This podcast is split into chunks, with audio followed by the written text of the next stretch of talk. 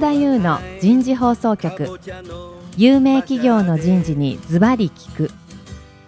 年間約500社を訪問し続けている人事のスペシャリストでありシンガーソングライターとしても活躍する楠田優が有名企業の人事を招いて企業が抱える課題や実際の事例を紹介しながら解決策を模索していきます。この番組は株式会社マネジメントサービスセンター。日本オラクル株式会社。ビジネスコーチ株式会社。株式会社ワークスジャパンの提供でお送りいたします。はい楠田優の人事放送局有名企業の人事にズバリ聞く。えー、皆さんこんにちは。パーソナリティの楠田優です。今日もですね、えー、日本オラクル14階のフロアから、えー、お送りいたします、えー、一連のテーマで、えー、4回にわたりお送りしてきましたが今日は最終回です。これだけは押さえておきたいタレントマネジメント。最終回のテーマは人事としてどう取り組むかになります。早速ですがゲストの方をご紹介いたしましょう。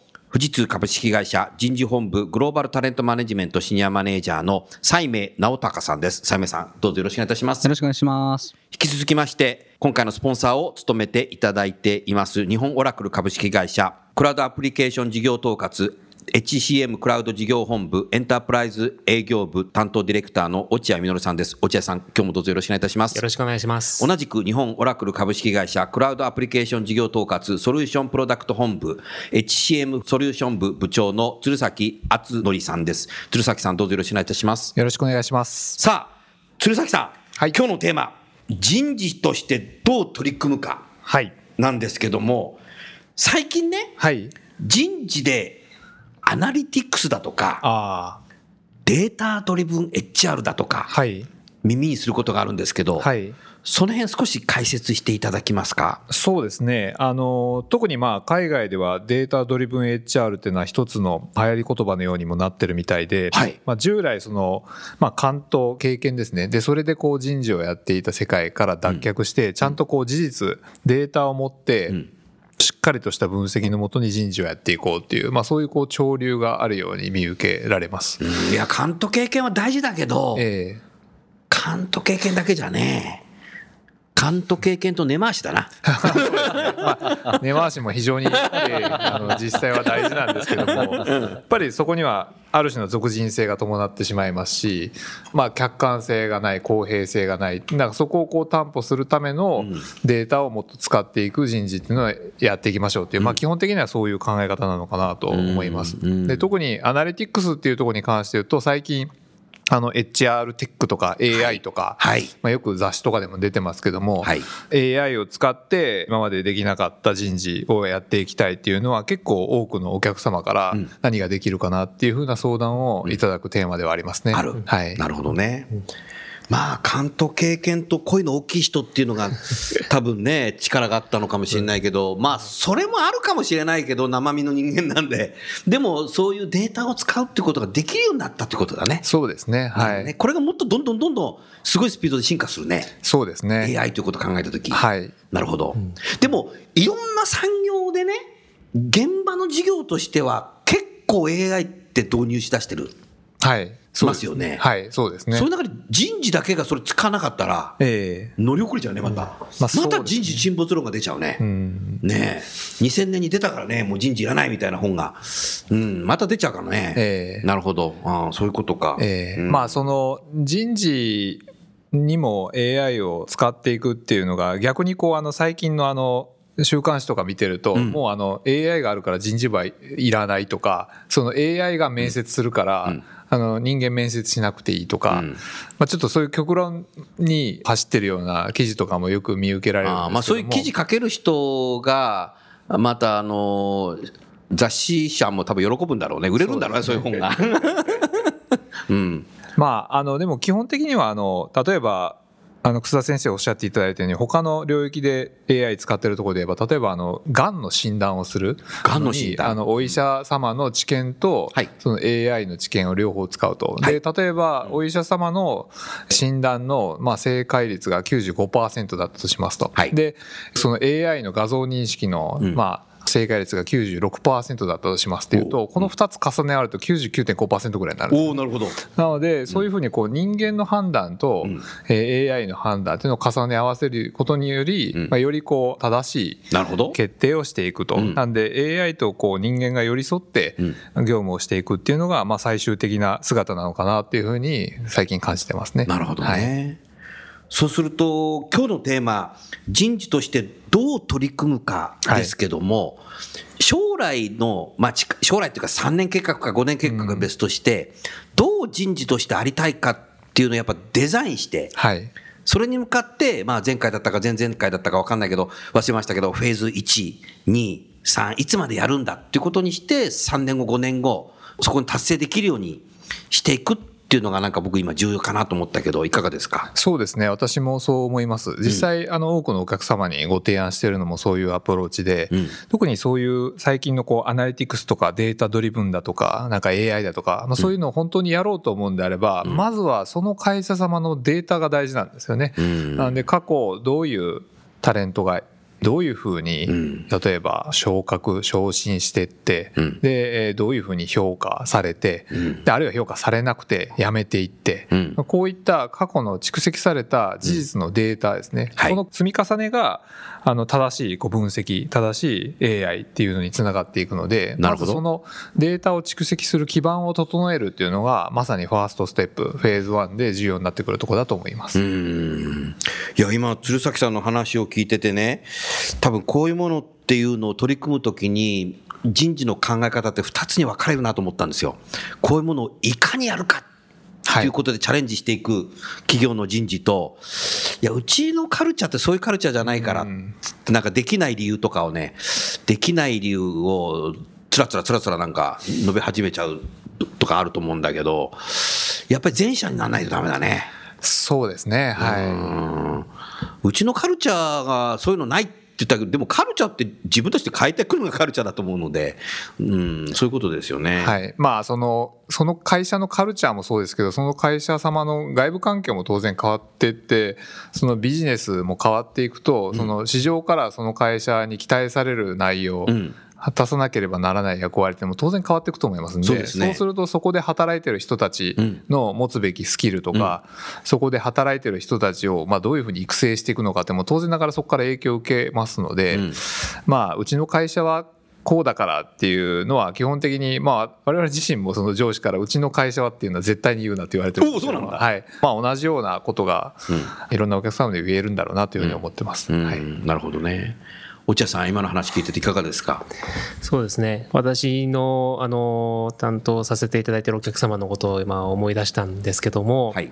人事部の役割としてうん従来官僚的で、まあ、うん。制度や法律には詳しいけども、うん。まあ社員に対すうん。るその把握っていうのができてなかったんじゃないかとうん。いうような自己分析をなさったり、また今後持続的に成長させていくためには、うん。新しい部門をどんどん作っていかなければいけないと。新しい事業を作る事業部を作って会社を作っていく、うん。でその時にその事業部長だったり、そこで活躍していく人たちをどのように抜擢していくのか、はい。ということが、まあ、新たな役割になるであろうというような、まあ、長期的なあのビジョンをお持ちになって、うんで足元を見れば日本に1万人うん海外にまあ1万人というまあお客様だったんですけども、はい。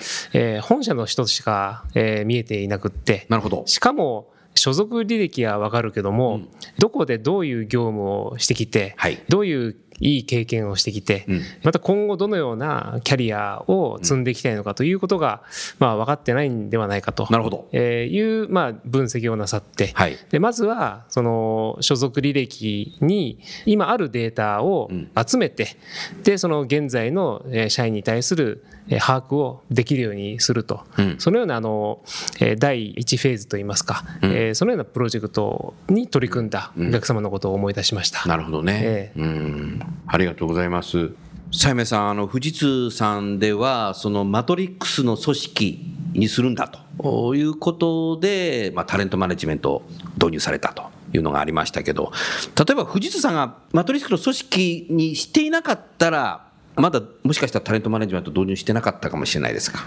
えーそれはそのグローバルであろうが、えー体制がどうであろうが、やはりその次世代リーダーをどう育てていくかと、あそうかそうかつけて育てていくのはもう必ず必要なので、えーやっていると思います。うん。でその時にやっぱりシステムも使いたいですし、ん。もうシステムに入れたデータは富士通としてもどう活用していくかっていうのはすごい重要な命題ですね。ん。はい。なるほどね、うん、やっぱりそういうシステムで入れようっていう人、まあ、富士通さんはビジネス自体もね、そういうソリューションやってらっしゃるからいいんだろうけど、でも普通の会社だと、そういうのをこうやりたいなって思ってる人がいたときに、やっぱりそれをどういった形で実現するかっていう会議だとか、プロジェクトだとかって、なんか作らないと、これって日常業務やりながらだとなかなかできないような気がしたんだけど、いかがですかね？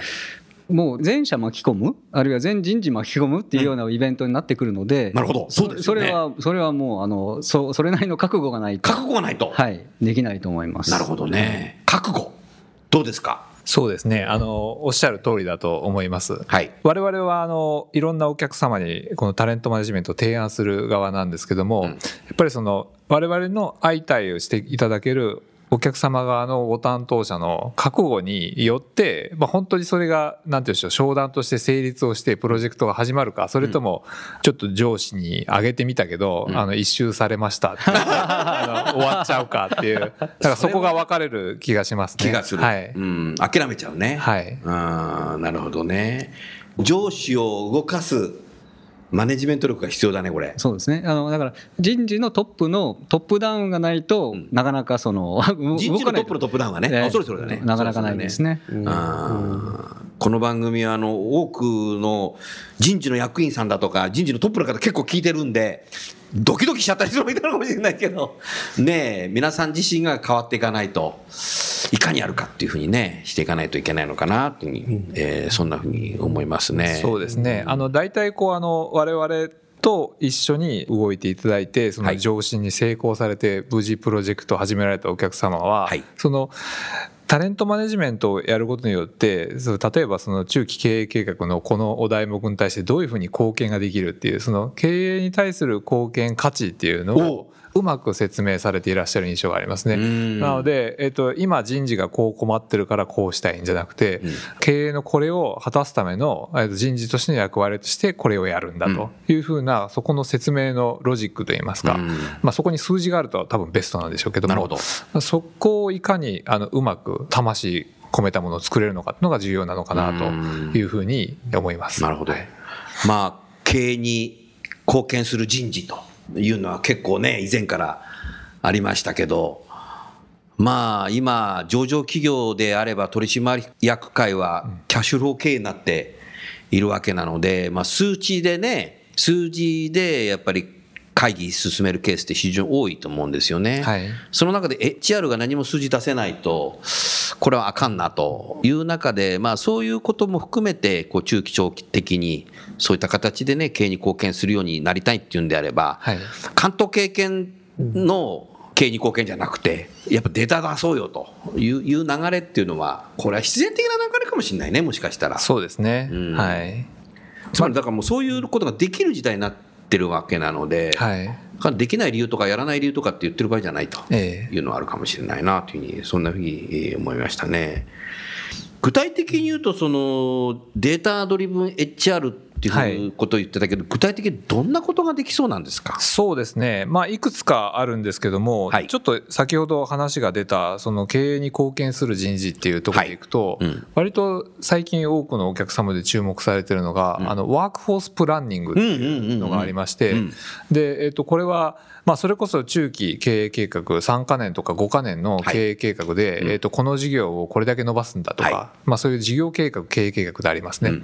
でその事業計画経営計画を達成するために人っていう観点でどういうスキルを持った人が何人ぐらいうん。いるのかっていうのをその事業計画経営計画と連携する形で、はい。えーと人員計画っていうのを中長期で立てていくと。なるほど。でその立てていった計画で例えば今の成り行きでいくと人がこのままだと200人も足りないよとか、まあ、あるいはこの畳んでいく事業に関しては300人余るとか、うん。まあ、そういったプランニングを長期でやりながら、じゃあこの余った300人をこっちの足りない200人に配置転換させるかとか。なるほど。で、えー、と足りない200人はいやいや外から採用するかと、うん。でも採用するとこれだけコストがかかるから、うん。でそういうふうになるとコストはこれぐらいかかって人件費がこれぐらい増えるけども、うん。この時点では足りるみたいなこういうシミュレーションをですね、うん。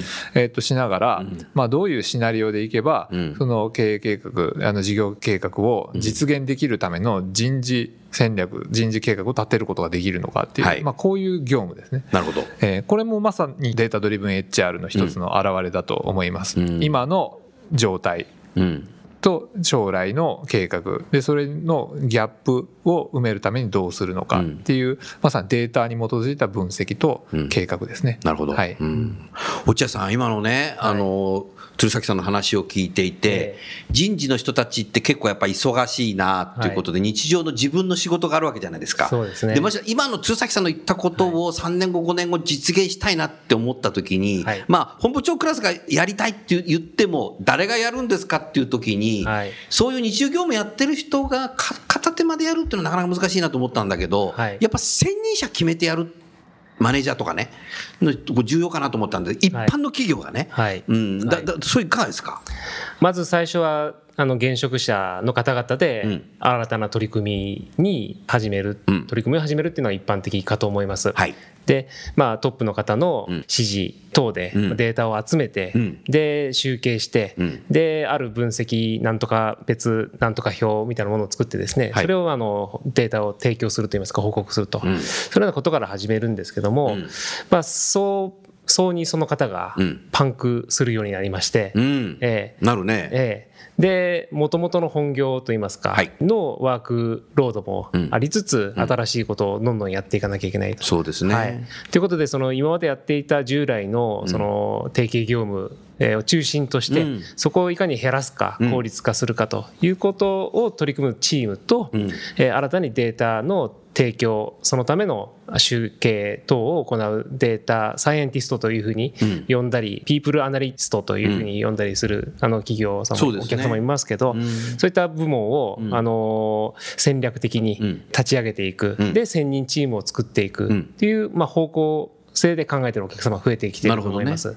ええ。その組織ももう中期的にありたい姿を設計しておくといいかもしれないね。そうですね。いつまでええ。ややらなきゃいけないということもはい。や,、やればね、プロはい。いろいろ少しプロ感作っておくといいかもしれないね。そうですね、うん現在またこれまでもその企業としては回っている、うん。うまく来ているので、うん。今すぐ何かの問題を見つけられるかっていうとそうではないんですけども、うん。うん。まあ、今後1年後2年後3年後、うん。その忍び寄る変調といいますか、はい。どこかで何か起こってんじゃないのとうん。いうことにいかに早く気づいて、うん。それを事業リーダーですとか、うん。まあ、経営にいかにうん。まあ報告するか、うん。えー共有するかというところにその分析チームといいますか、うん。えーの方々はあの役割をうん。あの考えていらっしゃるように、なるほど。えーおなるほどね。お聞きしますね。ですからそういう今までの監督経験でやってた会社が今日のような話に行くためには、まあ、一般的な企業だと一時的なのかわからないけど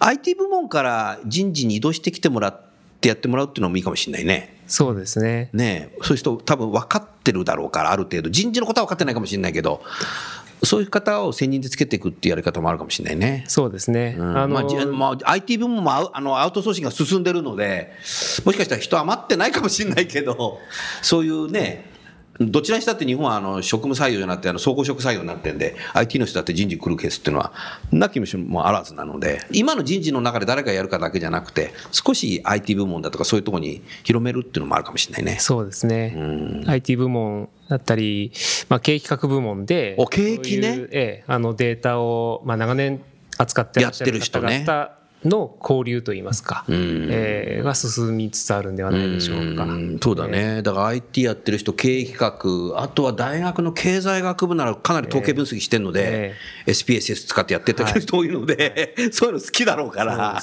そういうええそういう人をやっぱりアサインするっていうのもはい。必要かもしれないね。はい。でもやっぱり相当監督経験からそういう人事に変わっていくんだってなった時にかなり破壊と想像していかなきゃいけないと思うんで、今までのやり方を破壊して想像しない破壊と想像する時期っていうのは多分残業ももしかしたら増えるかもしれない。うん。だからは一方では人事は働き方の改革しなきゃいけないんだけど、働き方改革することを現場にやろうとすると、結構人事働残業多くなっちゃうんだけど、ん。まあそそれも含めてね、少し変革の時ってのは多分そうなんだろうなというふうに今日思いましたね。なるほどな。うん。まああの今の鶴崎さんや落合さんの話を聞いてて、サイメンさん何か思うとこありますか？やっぱりシステムを人事としてどう活用するかというときは、はいそのもちろんデータの閲覧だとか、データの閲覧えーおよびデータの検索っていうことはいがまず出てくると思いますけど、はいこれからおっしゃっていただいたように、データの分析が人事として大事になるという。閲覧から分析。はい、なってくるいと思います。やー、多分ね、今日ね、番組聞いてる人がね、多分ね、スマホにね、メモ書いたよ。なるほど。はい、なので、実もそのタレントマネジメントシステムの中には、あの数値化されたアセスメントの情報とかも入力してますし、はい。アセスメントの数値の情報と、うん。まあ、本人のこれまでの経歴とか、うん。例えば海外駐在したことがあるのかないのかとかですね、うん。あるいは何年ぐらいで昇格しているのかとかですね、はい。そういう情報とアセスメントの結果がどういう相関があるのかっていう分析をしながら、えー、とじゃあ何かの分析がの結果が見えるんだったらじゃあ逆に、えー、とこういう経験をさせればうん絶対伸びるんだろうなっていうような仮説も立てながら、うんじゃあそれを実際の育成プランに落とし込んでいこうっていうふうに使っていきたいと、うんっていう分析を始めているとこなるほどろです。。なるほど。うん。まあ、あの、第1回目からずっと聞いてて思ったのが、そういうことをやっている人事だと、働いている社員の方たちも、自分でなんか資格を取ったり、勉強したりしたこと自体を、やっぱ能動的にアピールしようとして書き込んだりすると思うし、自分を認めてもらおうっていうことで一生懸命働いたりするモチベーションも上がっていくと思うんですよね。関東経験だと、なんか同期で入ったやつでもなんか、こういうのでかいやつだけがなんか先に上行くなみたいな感じのカルチャーって日本企業って、なきにしもあらずなので、そうなっちゃうと、なかなかね、その2種類の会社が出てくるなというふうに思ったな。そうですね、うん。だから若い人もどっちの会社にこれから入るかっていうことがやっぱり重要だなと今今日聞いててねすごく思いましたね。鶴崎さん何か補足ございますか？はい、えっと、今、楠田先生がおっしゃった、まあ、その、あの、声のでかい、目立つ人だけが上がるんじゃなくて、で、なんかちゃんとこう、データがあって評価するところでっていうところでいくとですね、実は、あの、我々でも、まあ、取り組みが始まったとこなんですけど、フィードバックっていう、その、従業員が、他の従業員に対して、まあ、いいねみたいな形ですね。おえーそれをこう送って、あの時はありがとうございました、みたいな、とても助かりました、みたいなコ似メントを。てるのサンキューカードみたいな。そうですね、サンキューカードみたいなイメージです、まさに。あれをこう、まあ、それこそクラウドでやるという形で。おクラウドでやるんだそれ。はい。それを、そのサンキューカード本人とマネージャーだけが見えるサンキューカードとか、あの、全員が見えるカードとか、いくつか種類があるんですけども、まあ、それをこう、あの、送り合って、で、評価をするときにですね、で、そのサンキューカードの内容も見ながら評価をするっていうのをこうやろうと。ということで、その上長がまあ部下を見るっていうこの眼差しだけではなくて、その部下が他の一緒にこう仕事をしている他の同僚や他のチームの人間から、やあるいはまあ海を越えたグローバルからどういうふうに思われてるのかっていうのも加味しながら見ていこう。それはエンゲージメントにもつながるねそうですね。はい。まさにそうです。はい。ああそれすごいね、ええどどうですか？今聞いててえっと、そその、えー functionality があるのは知ってます。あ知ってんの？はい、知ってます。 Kudos ってやつで、そうですね。えーとそうそう。いいいいねっていうのをやれるんですよね、やれるんだ。はい。で。それをちょっと。それは社内の人たちだけなのね。そうですね。僕はできないね。今のところは、はい。僕は今日あの鶴崎さんに「いいね」を押すよ。あありがとうございます。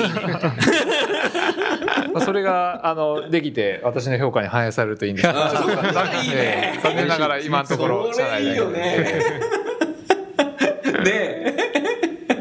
それあったらいいな。あでもそういうことをできるんだ、それはでも面白いね。そうですね。ん。はい。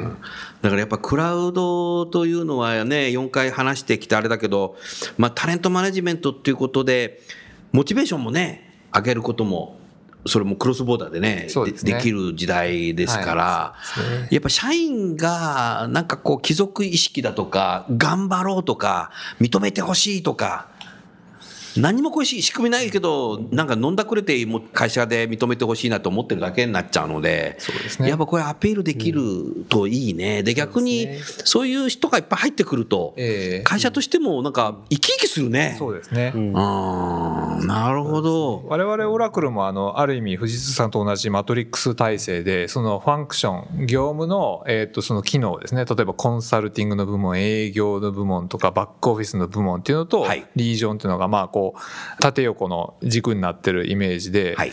でそうするとこうレポートラインその上司部下の関係はそのファンクションの方で行くので例えばあの上司はシンガポールにいますとかお。まあそんなのが普通にあったりするんですね。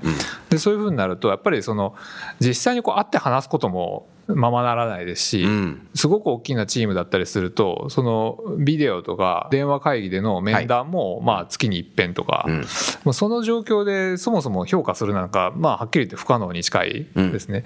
でそういう時に、まあ、先ほどのそのフィードバックあの他の同僚からどういうふうなフィードバックをもらってるのかっていうのは非常に重要な情報になりますし、でえー、とあるいはそのソーシャルネットワークなんかも、まあ、その HCM の中にあるんですけども、それを使ってこう従業員同士で海を離れたところでもバーチャルにつながってこなるほど。こでコミュニティ作ってでその選抜研修の卒業者のなんかあの OB コミュニティなんかもあったりしてそこでこうやり取りをしたりとかこうすごいたくさんのソーシャルのコミュニティが立ち上がってるんですね。あー。それがまさにあの働き方自体も、うん。まあ多分富士通さんも同じだと思うんですけども、うん。あのもうロケーションにとらわれずでクロスボーダーで、うん。で働くようになってある意味そのみんながオフィスに集まって顔が見える中でなんとなくチーム感持ってやってた時代ではもはやなくなってきてるんで、うん。そんな中でいかにこう一体感を持ってチームとしてうん。みんな生き生きと働いていくかっていうと、うん。やっぱりそういうバーチャルなコミュニティうん。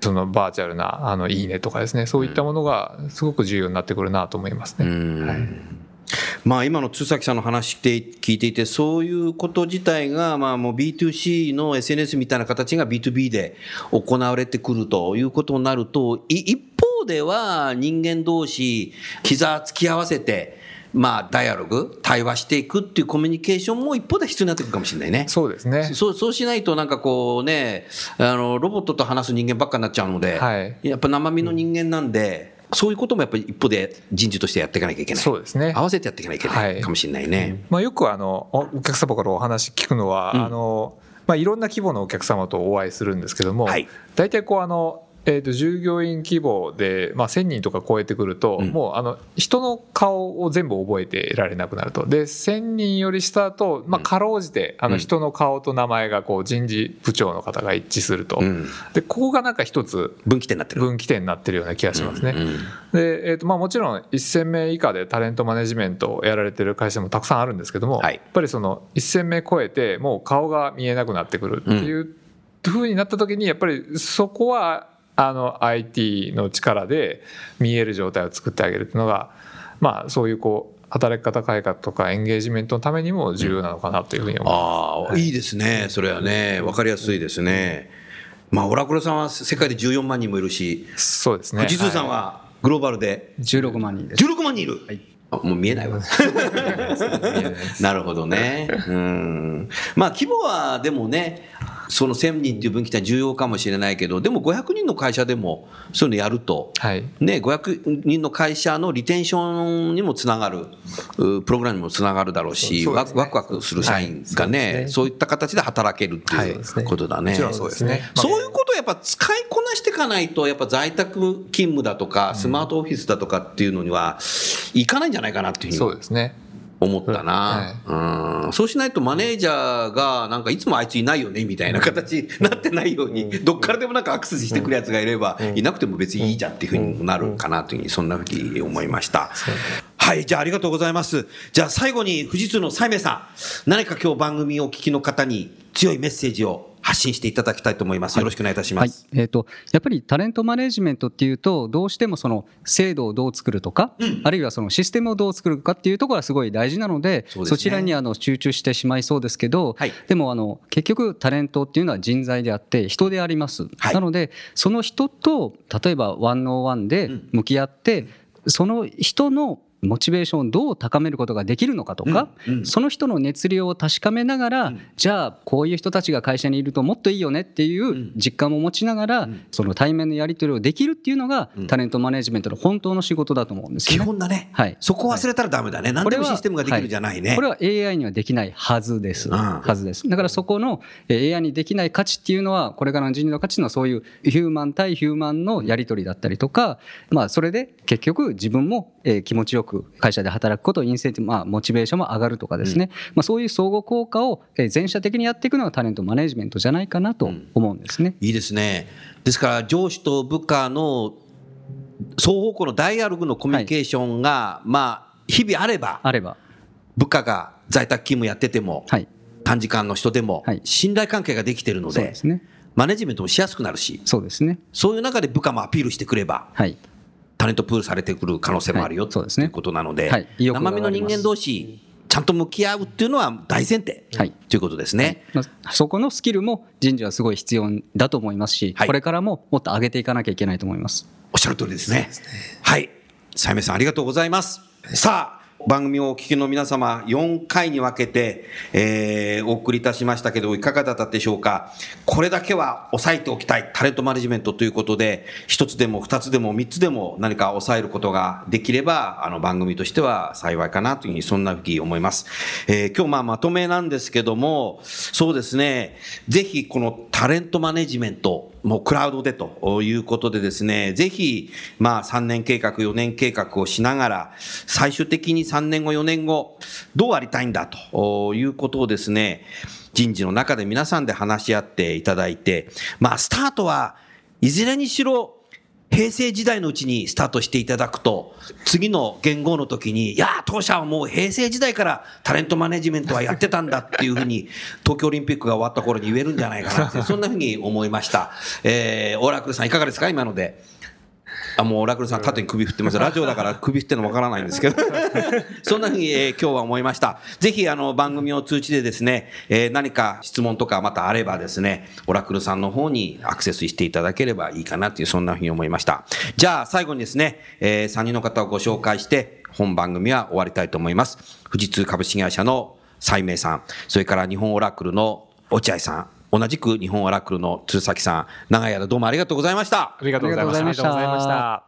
ケーズ HR レーベルプレゼンツコンサートのお知らせです。来たる10月28日土曜日楠田優フレンズ残業イルミネーションコンサート開催決定。会場は東京代官山晴れたら空に豆まいて。出演はベーシストに元プリズムの渡辺謙ギタリストに寺谷直。キーボードに福山光晴。コーラスに中村真由美を迎えての豪華演奏。楠田優の人と組織に対するダイレクトなメッセージを曲に乗せてお送りするコンサートで一緒に盛り上がりましょう。前売りチケットはローソンチケットでお求めください。えー皆さんこんにちは。今、コマーシャルが流れましたけども、えー10月28日に私のコンサートがあります。ローソンチケットでは7月1日の朝10時から前売り券の予約が開始されます。えーローソンの L コードがございます。L コードは70321、70321をネットで検索するか、またはローソンの店舗で、ロッピーで70321を入れて、お買い求めいただきたいと思います。どうぞよろしくお願いします。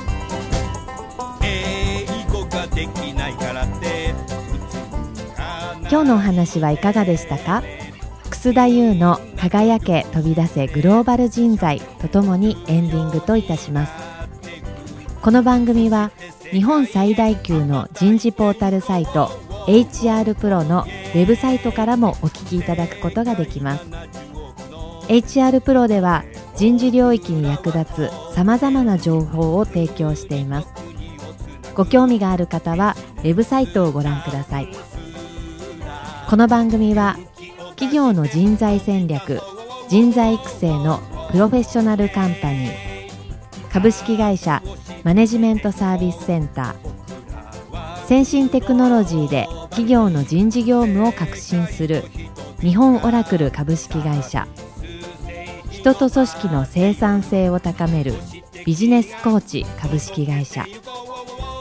企業の人材採用支援キャリア支援を通じて人と企業の持続的な成長と価値創造に貢献する株式会社ワークスジャパンの提供でお送りいたしました。